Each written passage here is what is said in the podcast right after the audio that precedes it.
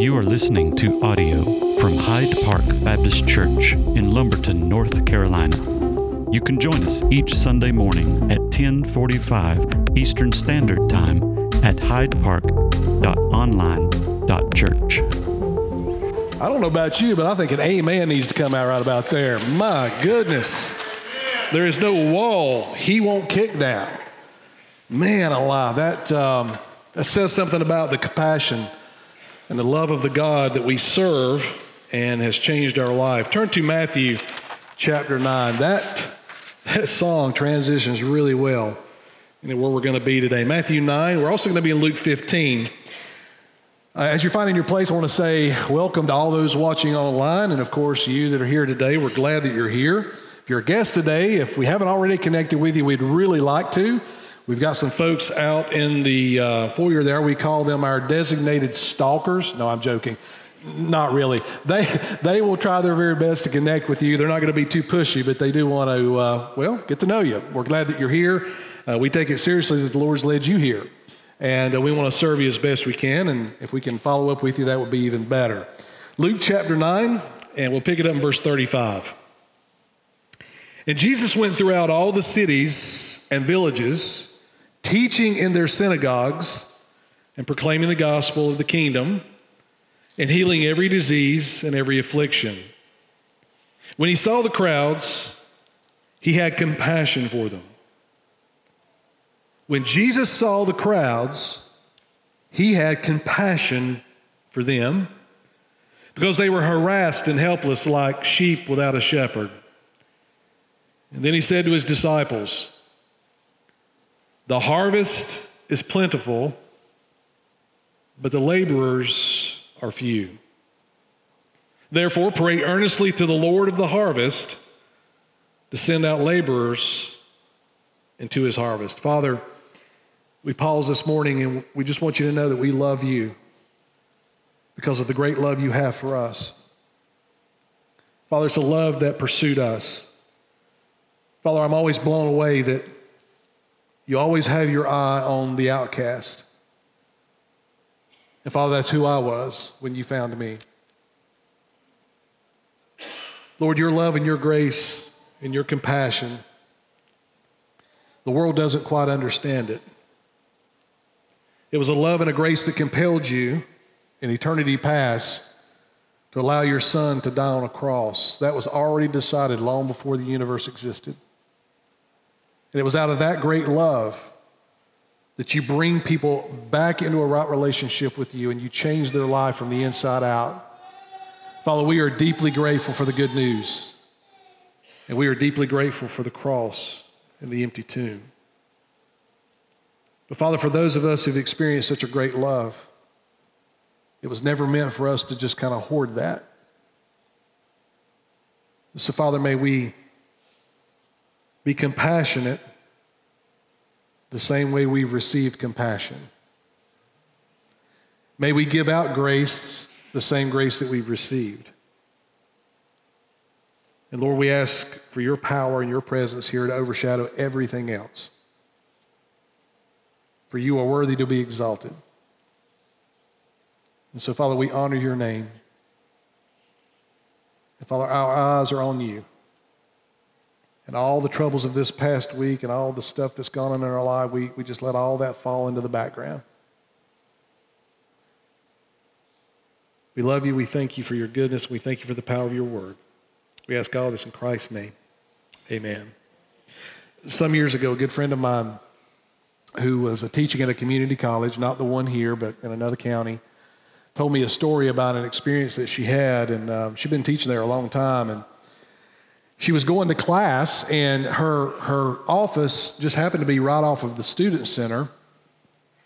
And she was kind of running late that morning, and it had been raining all night. And so it was just rainy, dreary morning. And so she's walking into the student center and she's got high heels on and she's got her laptop in her case and she's got books in her arms and papers and everything else. And, and she walks into the student center and it's just a, a beehive of activity, people going every direction and people trying to get to classes. And that ceramic tile floor that's in that student center is very slick when it gets wet. And she walked about halfway across the student center and her feet flew out from under her and she hit that floor and her laptop hits the floor, papers and books go everywhere, and it's right in the middle of like the hub of activity on the entire campus.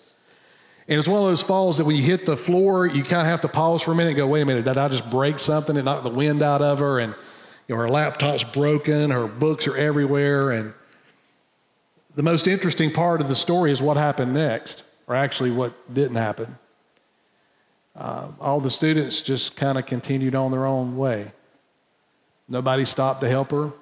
She did notice that most people, when they were walking by, were looking at their phone and that there were people who glanced at her, saw her on the floor, saw all of her papers, and was literally walking over her papers and even walking over her to continue on with her day. Folks, we have a famine in the land, and it's everywhere, and it's a lack of compassion. You saw it already this week. There's all kinds of reports in the news about all kinds of illegal activity happening and people isn't it interesting that, that we live in a day and time where we have such powerful technology that we can pull our phones out and we can we can film and even live stream stuff that's happening live. And there could be a car accident or there could be you know someone stealing something or even someone assaulting a female. And it's amazing to me how quickly we get that video. But i have to ask the question. I mean it begs the question. Eh, the person who's folding the phone the one who's walking by, did it ever dawn on them that maybe, just maybe, I should get involved here? Or are we living in a society by which we are so self consumed now and so focused on our schedules and so focused on ourselves, even to the degree that we love entertainment so much that we'll be entertained while someone else is being mugged or while someone else's house is burning down? That we see that as an opportunity to be entertained and to share all the cool stuff that we got a front row seat to on our Facebook feed, but yet it never crosses our mind to go actually put the phone down and to go over and help someone? Compassion. If, if there's ever been a time in our lifetimes where the love of the church, the compassion that the church is to have for the nations, contrast with where the world is is right now. I mean, think about it. If you're simply friendly to someone, if you're simply kind to someone, if you simply hold the door or let someone go in front of you, it's like a big deal now. People really notice that because they're so used to not seeing compassion. They're used to seeing self centeredness and self righteousness and arrogance and, quite frankly, everything but compassion. So there's never been a time that's greater to contrast a Christ follower from the rest of the world if we're truly showing compassion. Jesus has got three and a half years to train these disciples, 12 of them. And the problem is, is that they have grown up in a system, Judaism, that has quite frankly stopped showing any compassion to anyone who's different than them, especially those who are hurting, the outcast, the broken, the sick, the, the lame.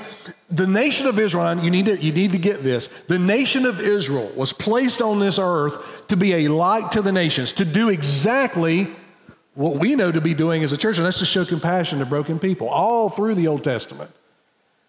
The people of Israel are commanded to take care of the outcast, the orphan,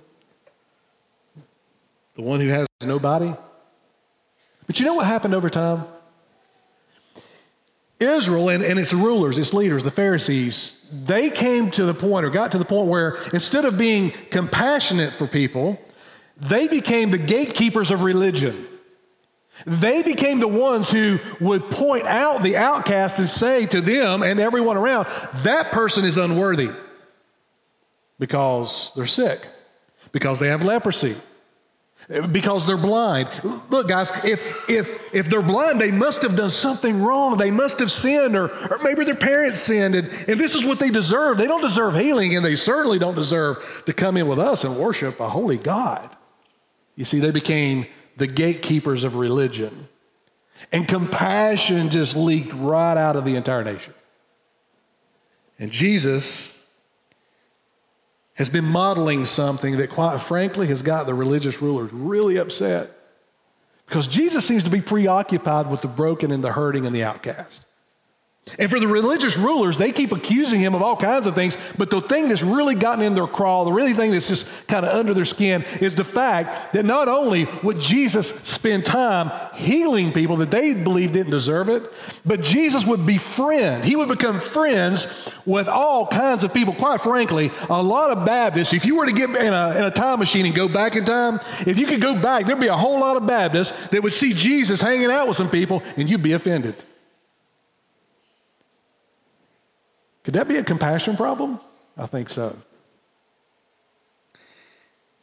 So, what we're going to take a look at today in Matthew 9 and then, of course, Luke 15 is how that the Lord, our King, our Savior, rejoices in people who run towards the broken. As a matter of fact, the mission of the church is exactly that to run towards broken people.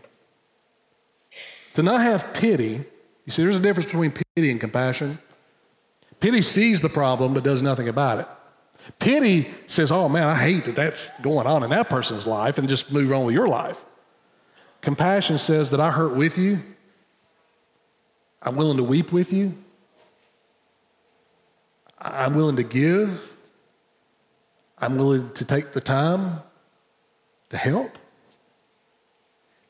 And Jesus knows that these disciples have got to be prepared for what's coming next, and that's the New Testament church. Take a look at what Jesus says here. He says in verse 35, he says, He went through all the cities and villages, teaching in their synagogues and proclaiming the gospel of the kingdom and healing every disease and every affliction.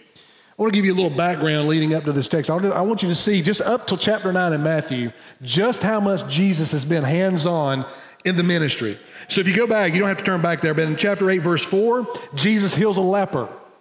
A guy with leprosy. It was a skin disease. And that skin disease was horrifically bad. And it was something that you couldn't hide. And it was something that caused you to be unclean, impure. You could not worship at the temple. You could not participate in Judaism at all. And as a matter of fact, every town that you went into, you had to cry out to let people know that you had leprosy so that everyone could stay away from you. You talk about an outcast. Leprosy, those with leprosy were certainly outcasts. Jesus touches him, heals him. A centurion, a Gentile, a non Jew, has a servant that is deathly ill. And he goes to Jesus and asks Jesus to heal his servant, who certainly probably was a Gentile as well, and Jesus does it. Then he ends up at Peter. Peter's one of the disciples, and Peter's mother in law is sick, about to die, and Jesus goes to her house and heals her. And then while he's there, the word gets out. And the next thing you know, there's all kinds of people around Peter's house, and there's demon possessed people. There's people who are sick and lame and paralyzed and deaf, and Jesus is healing them. There were some there that day that were demon possessed. He cast the demons out. In 8, chapter 8, verse 26, the disciples are out in a boat in a storm and they're all about to die. It's not just those folks out there, but it was the disciples who were in big trouble. They go wake Jesus up. Jesus walks out and says, What's the big deal? Says peace, and the storm goes away. He cast two demons, or he cast demons out of two men. They go to this place called Gadara. Nobody went to Gadara. Gadara is like Gadara would be like the edge of the world that nobody went to. It'd be like the town that everybody talked about. Don't go there. Well, Jesus goes there. And, as soon as he gets out of the boat and walks into Gadara, guess what he runs into? He runs into two guys who have been so demon possessed, they've had to be chained. I mean, they're out of their minds. They've been cutting themselves. And, and they were the talk of the town. There was no hope for these two guys. Jesus walks up and he casts the demons into a herd of pigs. I guarantee you this you'd have never found a Pharisee or a religious ruler there. But that's where Jesus went. And then you get into the story in 8, chapter 8, uh, or chapter 9, verse 6. It's the same story in Mark 2. The story you've heard about in vacation Bible school, right? Or Sunday school when you were kids. There's these four guys who have a buddy who's, a par- who's paralyzed. And there's so many people around Jesus, they can't get into Jesus. Jesus in this little house, and they can't get in there because everybody's around Jesus. So they come up with this radical idea. They take him up on the roof and they tear the roof apart and they lower this guy on a mat down in front of Jesus. And Jesus not only heals him, but forgives him of his sin. And everybody in the room, especially the religious rulers, are just completely dumbfounded that, first of all, Jesus would have anything to do with that guy, much less heal him and forgive him of his sins. There's a ruler who has a daughter who's died. You talk about a hopeless situation? This ruler has a daughter who died. And he goes to Jesus. He's begging Jesus for help. Now, now, trust me when I tell you, there was nobody else to go to. But they'd heard about what Jesus could do. And Jesus raises this guy's daughter back to life. In, in the process of talking with him, he's in this crowd of people, and all of a sudden, he stops. And he looks, looks at his disciples and says, Wait a minute, wait a minute, somebody touched me. And the disciples are like, Yeah, Jesus, everybody's touching you. No, no, no. Somebody touched me with faith. And he turns around and there's a woman. This story always gets me. There's a woman on the ground. She's been to every doctor. She's been to every soothsayer. She's been to every religious ruler she can find. She's paid all kinds of money and she still has this issue that she can't get past. In a last desperate effort to reach through the legs of all these people to touch Jesus by faith, Jesus says, Somebody here is touching me with faith. And it was this woman, and he heals her, and she walks away clean. You see, everyone had ostracized her. Everybody looked down their nose at her. And she walked out of that crowd that day a brand new woman. The reason I'm telling you this is because Jesus has been doing this exact work compassion for people that nobody cared about. You see, there's one thing that all these people had in common, every one of them leading up to chapter 9. They were all outcasts, they were all nobodies. The, the Pharisees and the religious rulers wouldn't have given them the time of day. If the religious rulers saw these people in the street, they looked the other way, walked around the block to get away from them. The religious rulers who'd been put on this earth to run towards those people, had turned their back on them. And then when Jesus comes to do that exact work, you know what they do? They accuse him of being a blasphemer because it was so radical that anybody could love those people. I mean, those people. Here's the thing you got to see Jesus was not able to heal every single person in every single city. It's not because he had a lack of power. I mean, Jesus could snap the word, snap his fingers. He's God in the flesh. He could have snapped his fingers, everybody but him, but that's, that's not his mission. Remember, his mission is to go to a cross. His mission is to prepare these 12 men, which eventually become 11, because Judas betrays and hangs himself. But these 11 men are going to go on and start the New Testament church, and they absolutely cannot turn into religious gatekeepers who have no compassion for the most broken people. They've got to see what Jesus does, they got to see how he loves, and they've got to mirror that when he heads back to the Father. But Jesus couldn't go into every town and heal every person. He just didn't do it. It wasn't his mission. Somebody else has that mission now. I mean, Jesus' ministry was only three and a half years. And the ministry that he's starting is a global mission, so it, it can't be contingent just upon him. He's going to die, resurrect, and ascend back to the Father. So Jesus is preparing not only these 11, but for the church itself. Now, notice what happens here. He says, When he saw the crowds, verse 36, he had compassion for them because they were harassed and helpless. Those two Greek words there in, in, the, in the background means that they were distressed and they were cast down. So when Jesus, Jesus turns to his disciples and he takes the disciples, he says, Look at these people. You've got to see them. You've got to recognize them. They are harassed. They are helpless. Disciples, they are people who have no hope. And Jesus says they are like sheep without a shepherd. You know what happens to sheep without a shepherd? Well, their lifespan is not very long. I don't know how much you've heard about sheep as they're described in the Bible. We, as followers of Jesus, are described as sheep. Guess what? Sheep are not the smartest animals in the, on the farm. They're just not. They have a tendency to wander off, get into trouble. Jesus says, look at them. He says to the disciples, look, look them in the eyes. Look at where, look at the, look at the mess they're laying on. Look at their blindness. Look at their deafness. Look at, look at their broken legs. Look at their, how their bodies are ravaged. And, and look past all of that and see the person. And Jesus says he has compassion for them. You see that word compassion? It's only used seven times in the entire New Testament. Six of those seven times deals only with Jesus. It's not used anywhere in the epistles, not used anywhere in John's or Paul's or Peter's writings, only in the Gospels, and it only is used to describe Jesus. And every time it's used, except for one time, is when Jesus looks at the crowds and he has compassion. And that word compassion means he felt it down in his body. He felt the weight of the sickness and the sin and the brokenness. And he says to his disciples, See them. Because, guys, you cannot turn into religious gatekeepers. You got to have compassion. Jesus had compassion for him, and listen to what he says. He says, Then he says to his disciples, The harvest is plentiful, but the laborers are few. Therefore, pray earnestly to the Lord of the harvest to send out more laborers into the harvest. You see, Jesus' ministry, his purpose, what he was doing, was preparing these 11, and that those 11 would enter the ministry of compassion. He says to them, Look, it's like a field of wheat, and the wheat is just hanging there ready to be harvested. But what's got to happen is laborers have got to enter the field. People with compassion have got to enter the ministry field. And they've got to see the people who are broken. And they've got to not have pity, but have love that causes them to act. I, I grew up in the mountains, as you know, and the Brushy Mountains. You, some of you are familiar with that area up there. It's, uh, it's where you go to buy apples. And there are two apples. Oh my goodness. When these things come in harvest, I'm all about them Honeycrisp and Galas. I love those two apples. Man, you talk about some apple pies. I shouldn't talk about that because now I'm, I'm getting all of you thinking about dinner, right? so I mean, forget the apple pie. Don't, don't even think about that.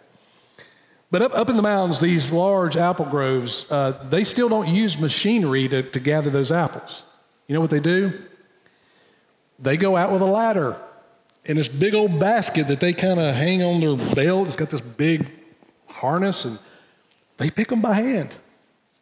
Now, I want you to imagine in your mind's eye, you're looking across the mountainside, our beautiful landscape of apples. Those trees are just bent low. The apples are just hanging all over those trees, ready to be harvested. And nothing makes a farmer happier than harvest time. Nothing makes a farmer happier than when the laborers go into the field to harvest the apples or the wheat or whatever. Just imagine all those apples hanging in those trees. Wouldn't it be an awful thing that there's not enough laborers to go out there and gather those apples? That they just simply rot and of no use to anyone? Jesus says, look at the, he says, disciples, look at the crowd. He says, Look at this crowd. I want you to see the brokenness.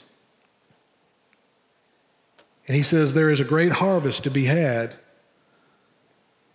but we need laborers to enter the field. You see, Robeson County, we, we, I don't know if you know this or not, but in Robeson County, we don't have a lack of lost people. We don't have a lack of churches. We got churches on every corner. You can't throw a rock. you can't throw a rock hardly in Robeson County without hitting a church building. But Robeson County is the most lost today that it's ever been in the history of Robeson County. Let me say that again. There are more lost people that you work with, that you play baseball with, that you play golf with, that you go to the movies with, that you interact with at Walmart. There are more lost people in Robeson County today than there ever has been. And get this the church is not even keeping up. We're not even close to keeping up. We, we are having more Christians die than, more, than, than, than are being reached with the gospel in Robeson County. The gap is getting bigger, the harvest is getting wider, and you know what the problem is? It's not a lack of harvest, it's a lack of laborers entering the field. And I dare say, I have to wonder if it has to do with compassion. I know you're busy, I'm busy, we're all busy. But the problem's not the harvest, the problem's the laborers. Turn over to Luke 15. Jesus, I want, to, I want you to see Jesus in this setting here because Jesus wasn't just someone who told his disciples what to do, Jesus is someone who did it. And, and yes, Jesus healed, he, he, he, raised the dead back to life. But I, I want you to see this setting right here in, in Luke 15. Luke 15 is a pretty well known chapter because this whole chapter talks about lost things being found. So, on the one hand, the, the Lord of the harvest, man, he loves it when his people go into the fields because the harvest is great. You, you, want, you want the Lord to be thrilled Enter the work that he's given you to do as a follower of his. But look here in Luke 15. Check this out. Verse 1. Now the tax collectors and sinners were all drawing near to him. And the Pharisees and the scribes grumbled. This man receives sinners and eats with them. Oh, look at who he's hanging out with. Jesus is hanging out with those kind of people. As I said before, if you could go back in time, if I could take a busload of Baptists back in time, yeah, I'm picking on the Baptists this morning. And I could pull up into this scene right here and you knew the context, you knew what was going on. I wonder if it wouldn't be some people on the bus oh, I didn't know Jesus hung out with those kinds of people.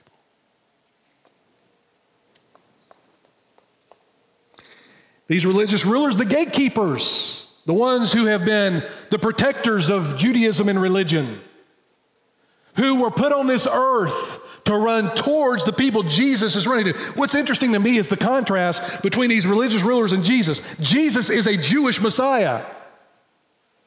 And he's doing exactly what the nation failed to do. And, and they look at it and go, oh, we got we to kill this guy. I mean, we, we got to take him out. He's a threat to our system. Jesus not only is healing broken people, but get this, dare I say, Jesus has made friends with them. Jesus is hanging out with people, telling them about the good news of the gospel because he loves them. Yes, he loves broken people. Yes, Jesus was loving the outcast. Yes, Jesus was hanging out in their houses, eating meals with them, telling them the good news, loving them right where they are. Now, make sure you understand, Jesus is not compromising anything here. He's simply building relationships with people and then telling them the good news. So he, he hears the grumbling. He's heard it multiple times. Well, I think it's time for a story, something to kind of bring some correction. And, and specifically, this parable, while the, the Pharisees hear it, this parable is to get the attention of the disciples who are standing right by his side, who are sitting with him. Remember, he's always training the 12, always equipping them, always trying to separate them and not allow them to be gatekeepers of religion, but be men of compassion. Here's what he says. He says, so he told them a parable. A parable is a, is a story that's cast alongside a spiritual truth. The word parable literally means to cast alongside. He says, What man of you having a hundred sheep? If he's lost one of them, does not leave the 99 in the open country and go after the one that is lost until he finds it. So Jesus says he always does with these parables, he starts with a story that would have immediately connected with them.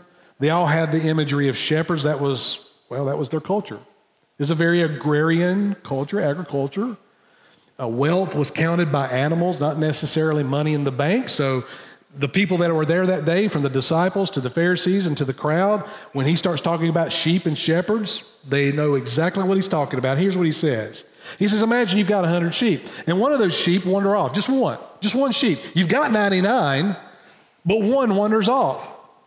Now, now the, the religious gatekeepers, the, the, the Pharisees, the way they're living their life, they would say, well, who cares about one? We've got 99. But that's not how Jesus sees it. Jesus says, what shepherd worth anything would ever just forget about the one? And in this parable, it's all about the one. Jesus says that any shepherd worth anything is going to leave the 99 and go after the one. Well, now, mathematically, I know that doesn't make sense. I mean, are you putting the other 99 at risk? Well, the parable doesn't really say. It's not the point of the parable. The point of the parable is, is that the one is valuable. The point of the parable is, is that the one matters. The point of the parable is, is that we're willing to take the risk to show compassion for the one. Sheep wander off. They, they get distracted and just kind of do their own thing. But the problem is with the one who's out there by himself, there's great harm that can be done there wolves, thickets, cliffs, lack of food, lack of water, lack of medicine, lack of care. So Jesus says, You guys know that when you look at shepherds, you know how much they love their flock, and you know that they will walk away from that 99 to go find that one. Guess what the nation of Israel was called to do? To go after the one. But the nation of Israel has now become so inward and so focused, they only want to protect the few that's part of their in crowd. He says that if he's lost the one, does he not leave the 99 in the open country and go after the one that's lost until he finds it? Verse 5. And when he has found it, he lays it on his shoulders, rejoicing. The imagery is that if you find the one, more than likely the one's in bad shape. If you find the one, it may be that they are in deep need. From the context of sheep, it may be that they're sick, it may be that they're hurt, it may be that they're injured, it may be that they haven't had any water and food for days. That's okay, because you know what? The shepherd loves them so much, the one so much, that immediately upon finding the sheep, he's going to rejoice, put that sheep up on his shoulders, and carry that sheep back. And he's going to rejoice in the moment that he finds the one because the one is so valuable. The one is so important. Yes, the 99 are important, but the one that is wandered off, that one is in danger. That one is about to die. That one doesn't even know it. That one is wandered off, has no idea the danger that it's in. But the shepherd knows. And compassion compels the shepherd to go after the one because the one matters. The religious rulers would say, no, it doesn't. All that matters is our four or our 70 or our couple of hundred that we've got on the inside. And he says to his friends when he calls them together, when he gets the sheep home, he calls his friends together and they all rejoice at the fact that something important and valuable has been found. They have a party. They heal the sheep, get the sheep some food and water, and it's back part of the fold now. Notice this last statement in verse 7. Just so I tell you, there will be much more. There will be more joy in heaven over one sinner who repents than over 99 righteous persons who need no repentance. Wow. Wow. Jesus says that up in heaven, when the one is sought, when the one is went after, and when that one comes home, and when that, that one representing the sinner, representing the lost person, representing that person who's not put their faith in Jesus, who's broken and hurting, we go after the one. You know what happens up in heaven? A party breaks out. When you came to faith in Christ, when you put your faith in Jesus, there was a party that broke out in heaven. Did you know that? It's because you were important, you're valuable. And the, and the fact is, is that the gospel found you through somebody. Somebody who had compassion, somebody who loved you, somebody who saw what you needed more than anything else, more than money, more than politics, more than social media, more than any of that. They saw through all of that and they saw your deepest need. It could have been a Sunday school teacher, vacation Bible school leader, it could have been a pastor, it could have been a spouse, it could have been a friend. I don't know. But somebody saw you. Aren't you glad that somebody saw you? Aren't you glad that somebody didn't pay all their attention to the 99, but decided to walk away from the 99 because you were in need? I'm very thankful for that. Just a few things before we wrap it up here. You are either the harvest or the laborer. You're either the 99 or you're the one. The Bible does this over and over again. There really is only two possibilities here. On the one hand, you're the part of the harvest which means, or, or, you're the one that's wandered away. You're the one that needs to repent and, and make things right with the God who created you. And I wonder if God hasn't been sending people in your path, He has a way of doing that. They've been showing you compassion and they've been telling you about how they've found life in Jesus and you just keep rejecting it. The fact of the matter is, you're either the laborer or you're the harvest. You're either the 99 or the one. If you're the one, if you're the harvest, if you're, if you're the one far from Jesus, where else are you going to find compassion like this? The world? The friends you've been running with? The ones that you're running with now are they did they have that kind of compassion are they that concerned about you or or maybe maybe it's like this when you run out of money or when maybe you say something wrong, they drop you like yesterday's news. Is that the kind of compassion that he's talking? No. The fact is, you're not going to find that anywhere else except with Jesus. And here's the other part where you should find it, where you should be finding it, is it's within the church of Jesus Christ. I am, I am thankful to be part of a church that runs towards broken people. I'm going to say that again because I believe it. I see it every week. I am thankful to be part of a church who runs unabashedly, unashamedly towards broken people. I see you do it every week. And I'm thankful for that.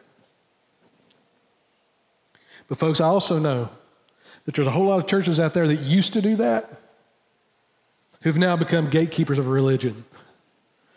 And man, they have no compassion at all. And I've been in those churches, I've spoken in those churches, and it is a cold, dead, dry place.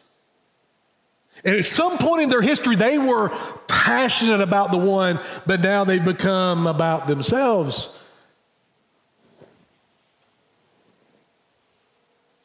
You're either the harvest or the labor. You're either the 99 or the one.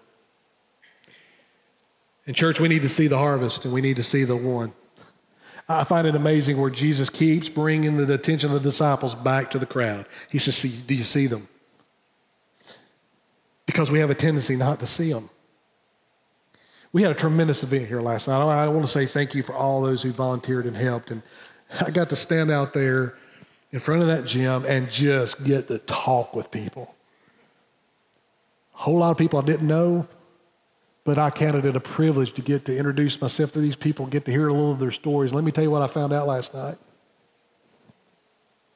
A lot of broken people. Listen, when someone's willing to share their brokenness with a stranger, they didn't know me. I had people out there telling me about their brokenness. And I was thinking about this sermon today, and I can't help but think when Jesus said to the disciples, Do you see? Church, did you see last night? For those who were here, maybe you just came through and got a, a bag of candy. We're glad he came. But do, but do you see the people? Do you see the brokenness? Do you see the hurt? Do you see the pain? Your coworkers, the ones you go to school with, the, the ones you work with. Look around you. You don't have to look far. Do you see it? Well, in that moment, you have a choice. Either it's going to be pity or compassion. What's it going to be? If you're a child of God, if you're a follower of Jesus, you've only got one option, and that's compassion. If you want to be right with Him. And yeah, I know I know it's going to get you involved in their life and involved in their problems, and you've got problems of your own, but pity's not an option. That's, what the, that's not what they need. There's a part, you know, I like to hike. There's an area in the western part of North Carolina beyond Asheville called the Linville Gorge area. It's a beautiful area. I hope to get to hike it maybe in the spring, but there's one particular trail system there that takes several days to go through, and it's very remote. There's no roads or communities. I mean, it is really remote. It is a very remote area in North Carolina. And there'll be, there, I've read several accounts where people hiked into that area and they lose their way. They lose the trail. They, they, they don't know which way to go and they get lost. So they have to have people go in and rescue them and get them out. So I want I want to give you an imaginary story for us to think about this as we close this morning. Let's imagine that a family goes up and they're going to hike some of Linville Gorge. And while they're hiking, their 11 year old daughter, Olivia, gets lost. I just picked these names, so, you know, just random names here. And somehow they get separated, and, and Olivia gets lost, and they can't find her, and they make their way back to the trailhead, and they call the authorities, and the authorities swoop in because in the Linville Gorge area, you have black bears, you have cougars, you've got all kinds of animals in there. You, you've got a young girl who's not dressed for nighttime and it's going to get cold. She doesn't have enough food. She doesn't have enough water. So this thing is, this is serious. So they gather there at the trailhead and they've got all their operations centers and all that stuff going on. And people begin to search and search and search and they can't find her. And then eventually they put a, a thing out on social media saying, if you're available and you, you live in the area, could you come and, and bring a team so we can go find Olivia because time is of the essence. And hours go by and hours go by. And and everybody's searching frantically and it's all over the news. So you decide you're going to take a team because you want to go find this little girl who's lost. So you put a team together. You go up there and you find the command center. And you pull in and, and you can't help but notice something. There's a whole lot of people at the trailhead. And they've brought their campers and their tents, and it looks like they're having a party. People are cooking hamburgers and hot dogs. Almost looks like tailgating going on. You got a softball game going on over here. People throwing frisbee and got some older guys playing shuffleboard and got some dodgeball going on and like this is really odd. I thought we were here to search for Olivia. So, so finally, you take your team and say, Who's the leader? So they take you, take you to the leader, and leaders meet you, and you say, Hey, hey, we're here. We're here to help out. Great, great. Hey, grab you a hamburger, grab you a hot dog. You know, we got a softball game. If you hurry, you might get in on the next game. Hey, if, if we got all kinds of stuff going on here, uh, we're glad that you're here. Well, obviously, your response is going to be wait a minute. I thought the whole purpose of this is to go find this little girl who's lost in the woods. And then the guy goes, Oh, I see. You're one of those kind of people. A little bit fanatical, right? How dare you come in here and tell us what we ought to be doing? I mean, think about it. We've, we, we've been out here all this time. It's okay for us to have some fun, right? We need, to, we need some time to, to kind of have some recreation and kind of unwind a little bit. Do you think that's wrong? Should, should we not be able to gather in some groups here and have some good discussions and you know, have a little cookout over here and a softball game over here? What's wrong with that? Well, I thought we were here to find the one that's lost. Well, just so you know, Every day we walk to the edge of the campground and we go, Olivia, Olivia, come, come to the camp. We do that every hour on the hour, and she hasn't responded yet. She hasn't come to us. So we've come to a conclusion. I, am not so sure that Olivia really even wants to be found. Now, you may be thinking at this point, this is the most ludicrous story I've ever heard in my life. This is crazy. This is insane. Who would ever do anything like that?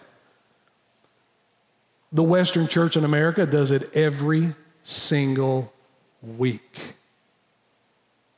We've got all of our stuff going on. We've got our parties and our dinners and our cookies. I'm not saying that's bad. Fellowship's a good thing. I love fellowship. But the Church of Jesus Christ is to be a search and rescue operation, period. Hot dogs, hamburgers, that's wonderful. But when are we actually going to go look for the one? When are you going to look for the one? Because the one desperately needs somebody to show them compassion because they are sheep without a shepherd. And you and I, who've experienced that kind of love and that kind of forgiveness and that kind of grace, how dare us not enter the fields? I love it when people come to our church. I love it when people come on our campus. I love it. But listen, the majority of lost people out there are never going to step foot on this campus. It don't matter what kind of event we have. They will never step foot on this campus because they look at us and go, oh, that's a bunch of religious people. I want nothing to do with them. No, it requires us to go into the fields. That's where the harvest is. And you know what's missing in the harvest? Laborers. Father in heaven, I love the beauty of your word. I love the clarity of your word. But Father, right now in this moment, there are two groups of people in this room. And in this room and online, one group of people, they are the ones who are the harvest. They are the ones that are seeking compassion and love. They are the ones that need your grace. And Father, what is needed most in their life is surrender a turning away from their brokenness and a turning towards you. So, Father, in this very room is the one. In this very room today and online, there are many ones out there. Father, I pray that they would know they've not gone too far. I pray they would know, Father, that your grace is sufficient, that no matter the sin or the brokenness, that they can be fully and completely restored. But Father, also in this room, and online are people who are not entering the harvest. There are people in this room who are not running towards the broken with compassion.